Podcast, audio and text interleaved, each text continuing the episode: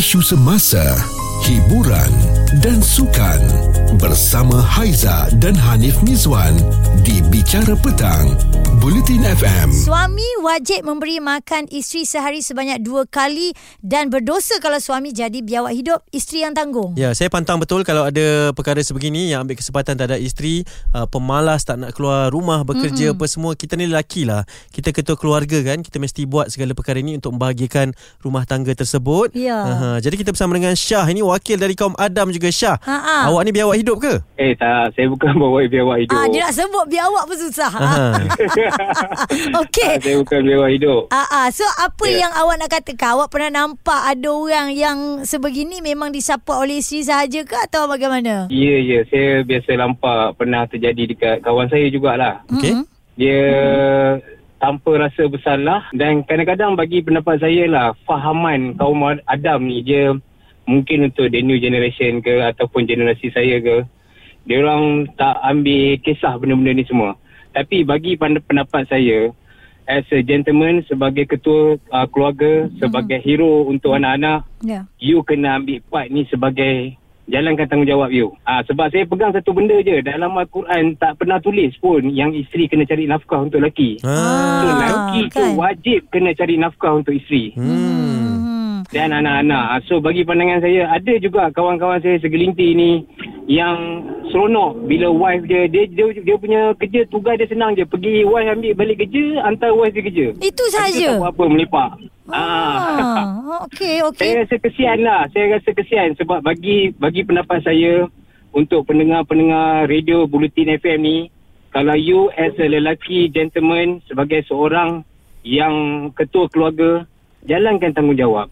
To be gentle, jangan bagi wife kerja. You Hmm. kena bela wife you dengan anak-anak. Wow. Itu Oh, je. okey, bagi Syah. pendapat saya. Kalau you betul-betul gentle lah. Ah, itulah. Okey Syah, kalau Syah, Ah, ya. kalaulah memang isteri dia tu okey sebenarnya memang untuk uh, apa keluarkan tanggungan semuanya daripada poket isteri macam yang Hanif cerita juga Betul. yang dia ada kawan Ah, ah. serupa macam gitu yang s- isteri bela suami. Dia Kal- satu je kena macam mana nak cakap ah kadang-kadang sorry to say uh, dari segi fahaman agama budaya kita pelajaran Mm-mm. agama Islam kita Mm-mm. sepatutnya kita kena tahu benda tu kena ambil kisah benda tu Ya. kalau you rasa sanggup berkongsi dosa dengan suami jalan je Ah, okey. Baik. Baik.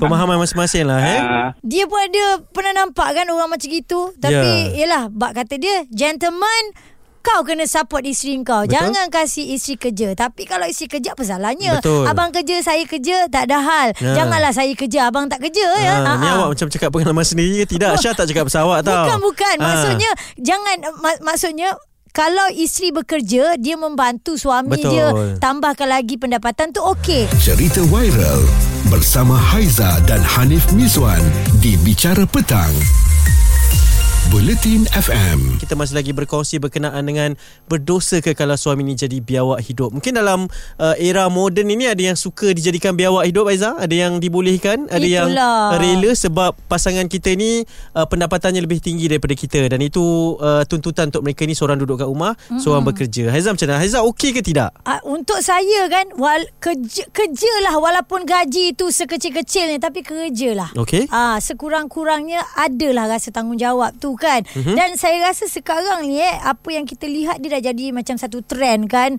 Tapi anda kena ingat jangan biasakan benda yang tidak-tidak ni lah eh. Dan sebenarnya ni kita menerima pengakuan daripada pendengar Bulletin FM namanya Azam. So memang kalau isteri saya kerja, saya kat rumah, bukan bermakna saya kat rumah saya baring saja. Sebenarnya saya juga jaga anak-anak, saya juga cuci pakaian semua. So bukanlah orang nak cakap biawak hidup juga sebenarnya. Ha, tapi kita ada buat kerja juga kat rumah. Tapi tak semestinya itu adalah salah. Kadang-kadang yang cakap ni pun mana mandai je. Semua nak ikut kepala sendiri.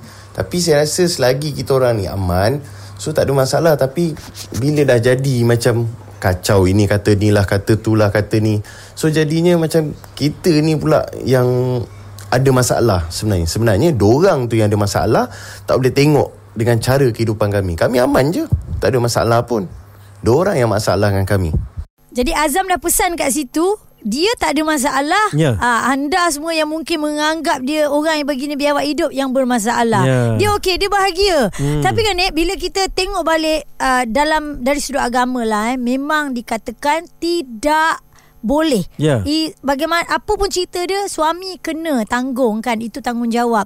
Tapi kan bila kita tengok balik keadaan ataupun situasi sekarang ni mungkin suami berada di rumah uh, satu pengorbanan besar yang dilakukan. Ha-ha. Isteri pula bekerja suami kat rumah dia jaga anak dia bersihkan uh, segala benda dekat rumah tu kira tanggungjawab tu dah bertukar. Ya. Saya rasa kalau situasi begitu uh, boleh kot. Ja- Macam mana eh? Dibolehkan lah maksudnya kan Tapi bagi saya ini mengikut pemahaman dan juga Persetujuan pasangan itu bersama tau mm Tak boleh hanya seorang sahaja yang nak macam tu mm-hmm. Ataupun kalau erti kata lainnya Biawak hidup ni memang tak dibolehkan Kalau kau ni hanya berlenggang kangkung je kat rumah Ya. Keluar lepak dengan kawan-kawan tak ingat dunia Ukur. Minta duit pula tu Ah, lepas tu ukur tilam bantal tidur aja 24 jam. Oh. Itu kalau kau jumpa sebelum kau kahwin, Ha. kau tak payah tunggu lagi dah. Aha. Assalamualaikum. Dan kalau kita berkawan dengan orang macam tu pun Kita ketukkan saja cakap Mana kejantanan kau ni kan Yes. Ah, Nak rasa sampai macam tu Ini Haiza dan Hanif Mizwan di Bicara Petang, Bulletin FM. Kisah masyarakat sekarang dah jadi satu trend. Suami jadi biawak hidup ya. Yang tanggung dia adalah isteri. Ya, Ustaz Wadi Anwar pun dah berkata bahawa ianya berdosa lah untuk suami uh, tidak menjalankan tanggungjawab sebab ini tanggungjawab kan mm-hmm. untuk uh, membina satu ikatan rumah tangga yang uh, berjaya, bahagia dan juga boleh membekalkan isteri dengan pelbagai keperluan. Mm-hmm. Uh, jadi itu yang kita bincangkan di sini tadi dah ada macam-macam pendapat Ya. dan kita ada Puan Zack yang mm-hmm. banyak ingin berkongsi berkaitan dengan katu, uh, berkaitan dengan satu kisah biawak hidup ni Puan. Apa ceritanya? Uh, dia, dia cerita dia macam ni. Uh, suami saya dia ada uh, kenalan. Kenalan aka dia punya skandal dekat office lah. Okey. Isteri orang. Uh, dah lama dah ada orang ada skandal. So baru kantai baru-baru ni lah. Okey. Oh, okey. Jadi saya pun saya full time housewife. Uh, my husband dia memang bagi semua benda lah. Dia memang seorang bertanggungjawab. Uh, tapi yang saya peliknya uh, bila benda tu dah kantoi, saya jumpa perempuan tersebut. Saya tanya dia, husband you tak tahu ke? Oh, Saya minta dia cerita lah kan. Hmm, So, dia hmm. kata husband dia tahu. Saya kata, tahu dia skandal? Ah tahu. Ah. Ah sebab satu tu saya tanya dia, husband ni tak marah ke? Lepas tu dia kata, buat apa husband saya nak marah? Dia kata, buat apa aku nak marah? Cakap kau nak hidup macam tu kau buatlah. Eh, eh. Saya tanya dia kenapa suami dia cakap macam tu. Dia kata suami dia tak pernah bagi nafkah dekat dia nak dekat 10 tahun. Hmm. Ya Dia Allah. kata suami dia bekerja. Ja- jadi de- dekat sini badan kalau beruniform tapi tak tak pernah apa dia kata badan ah, saya cakap dengan dia kalau suami you badan beruniform kan potongan duit gaji dia kata suami dia minta balik duit tu. Allahu akbar. Jadi Ah, i- ini tak pernah bagi. ah ini yang puan Zack ah, nak kategorikan yang suami dia tu adalah biawak hidup lah eh. Ah, saya saya- biawak hidup tapi jenis yang Bekerja. bekerja. Ha ah. Ah, masing-masing Tapi buat dia abaikan suami isteri dia. Ya. Jadi isteri dia uh, dekat office tak ramai orang Melayu. So uh, so my husband Yelah kan bila kita dah mula bercerita macam tu macam ni so Ya. jadi jadi jadilah benda yang tak elok. Hmm. So saya tanya dengan dia cakap you ada gaji and then you ada kenapa you nak hidup jadi macam tu you minta lah cerai dia kata husband dia tak nak ceraikan dia. Ya.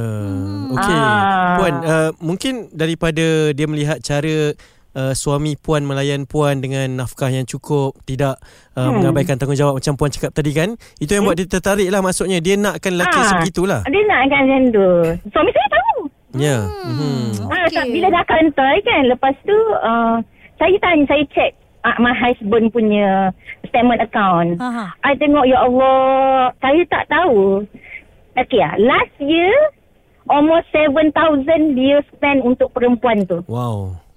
Ah Hmm. untuk satu tahun. Wow. I pun rasa macam terkejut. I cakap dengan dia, yang ini dia pinjam ke apa? Dia diam saja. Saya nak jumpa perempuan tu suruh dia ganti. Sebab dari itu saya jumpa dia. Bila saya jumpa dia, baru saya tahu sebenarnya suami dia bekerja tetapi jenis dia awak hidup yang tak pernah bagi nafkah nak dekat 10 tahun. Satu sen tak pernah bagi nafkah. Walaupun ada potongan gaji, dia minta balik. Allahu akbar.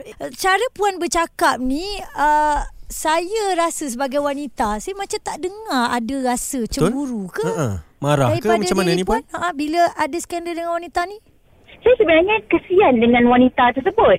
Oh. Sebab kenapa? You dah tahu 10 tahun you merana. Why you tak minta tak minta cerai? Mm-mm. Betul tak? I tanya, I, okey lah kalau macam ada dia ada caller kata uh, ben, ada yang benda tu normal kan. Ya. Ada boleh terima, ada yang tak boleh terima. I kata, "Ah, you tak boleh terima, then you cerai lah.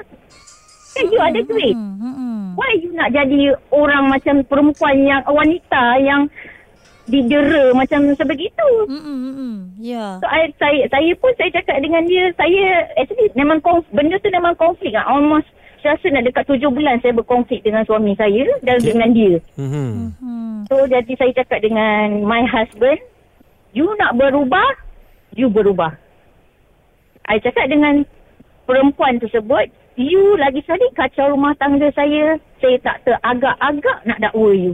Hmm. You banyak ber, bercerai. I cakap dengan dia, I dapat banyak maklumat tentang you. Ya, banyak So, bukti-bukti since, ya. ah, ya, since husband dia pun tak kisah pasal dia. So, I cakap dengan dia, you nak pilih macam mana? Ah, I cakap dengan dia, even though kalau I dakwa you, kalau you didakwa pun mengganggu rumah tangga orang, husband you buat tak faham dengan you. Yep. Hmm. Ki- Ah, Kiranya dia ni.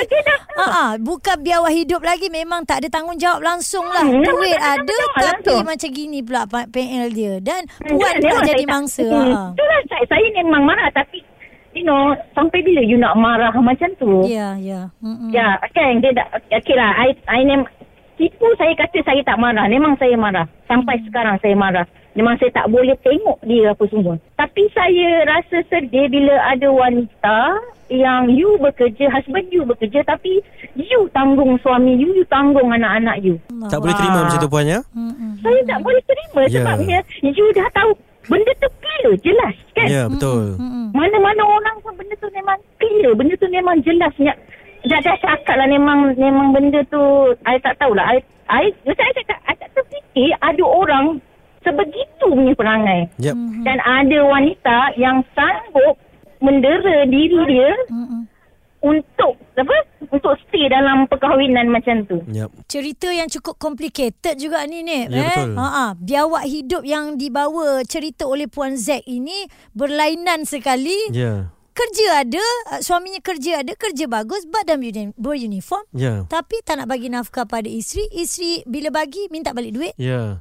Dan dan isteri ni uh, implikasinya dia mengganggu pula kehidupan dan hubungan orang lain kan. Betul. Uh, itu impak yang mungkin kita sendiri tak terjangkau tau Mhm. yang boleh berlaku akibat daripada seorang suami ni menjadi biawak hidup. Bicara petang bersama Haiza dan Hanif Miswan di Bulletin FM. Hari ini perbincangan berkenaan dengan biawak hidup. Suami berdosa kalau jadi biawak hidup. Yap. Ah, tapi ramai pula yang berkongsi ada yang suami uh, bekerja tapi uh, tak nak bagi duit kat isteri. Itu pun Ah. kategori biawak hidup juga. Abaikan nafkah lah kan Ah. Dan ada juga yang suami ni memang tak bekerja Selepas uh, mereka berbincang bersama dengan pasangan Mm-mm. Untuk membolehkan bahawa seorang jaga anak Seorang menguruskan uh, hal rumah kan Ya. Dan isteri pula bekerja Okey kita ada Dai Aiman Dai Aiman macam mana sebenarnya dalam Islam Menurut sudut, pan, uh, sudut pandang dan juga hukumannya Seorang lelaki yang tak nak bekerja jadi biawak hidup ni Man Okey, terima kasih kepada Anim dengan Aiza. Dalam Quran surah Talak ayat yang ketujuh ada menceritakan tentang kewajipan seorang lelaki ini uh, kalau dia ada rezeki banyak, uh, dia berikan rezeki mengikut kemampuan dia. Dan begitu juga kalau seorang lelaki ini kalau rezeki dia disempitkan, dia ada sikit je duit, dia tetap wajib untuk memberikan nafkah kepada keluarga dia. Hmm. Ah, jadi dia perlu beri nafkah kepada keluarga dia daripada sudut makanannya, Ya. pakaiannya, tempat tinggalnya dan juga ilmu agama yang dia perlu berikan kepada keluarga dia. Mhm. Jadi uh, disebut oleh hadis Nabi SAW yang cukuplah dia dikira berdosa dalam mensia-siakan nafkah yang diberikan kepada keluarga. Ini kan pula kalau dia jadi uh, biawak darat tadi. uh, jadi buaya darat tak apa. Biawak. Baik. Lepas tu ada juga yang bertanya kat sini ya. Dia kata uh, kalau lelaki jenis kerja gaji sikit, mengeluh lepas tu kita suruh dia cari extra income untuk support dia tak nak. Tu kita boleh kategorikan sebagai biawak hidup ke? Kalau macam mana sekalipun kecil gaji suami itu, Mm-mm. dalam hadis Nabi menyebutkan yadul ulya khairum min yadi sufla. Tangan di atas lebih baik daripada tangan yang di bawah. Hmm. Dalam kita memberikan infak utamakan keluarga. hmm. Dan kepada suami-suami ini ya uh, kita utamakan keluarga dan kemudian apa yang perlu kita buat adalah jaga kehormatan diri kita sebagai seorang lelaki. Jangan Hmm. minta-minta. Jangan kita suruh orang perempuan pula yang bagi duit dekat kita. Mhm. Dan barang siapa yang menjaga kehormatan dirinya daripada meminta-minta, Allah akan menjaga kehormatan dirinya. Dan barang siapa yang merasa dirinya cukup, Allah janji untuk mencukupkan lelaki tersebut. Jadi Ya. kepada lelaki-lelaki di luar sana, wajib untuk kita memberikan nafkah walaupun kita gaji kita kecil tetap wajib kita memberi nafkah walaupun gaji suami kita ni RM10,000 kita gaji RM1,000 je kewajipan itu tetap perlu kita laksanakan Ya. dan duit isteri duit isteri Ya. duit suami duit suami dan duit suami boleh jadi juga duit, Duit isteri. Itu Ya. kita lihat. Betul. Ya, baik. Itu dia cukup lengkap penjelasan dari sudut pandang agama. Yup. Sikit gaji macam mana pun tetap kena bagi Betul. juga. Pada nafkah. dasarnya tanggungjawab lah. Ya, tanggungjawab sebenarnya. yang nak dibawakan, tanggungjawab yang perlu diberikan Ha, kepada suami eh, isteri ni kan. Ya. Sebab kita suami tahu, kita ni khalifah tau. Ha, dan Ha. itu yang Haizat kata uh, Kalau jadi suami Bukanlah orang kata Nak kena kerja pakai necktie je Betul. Itu baru bertanggungjawab Tidak Kalau dia pakai necktie pun Dia tak bagi duit Nak gu- tak guna juga kan Yup. Jadi seke, Sekecil-kecil mana pun pendapat dia Pendapatan dia Okey Asalkan dia bertanggungjawab Ya, ini berkenaan dengan berdosa uh, seorang suami ini menjadi biawak hidup. Cerita viral bersama Haiza dan Hanif Mizwan di Bicara Petang. Buletin FM.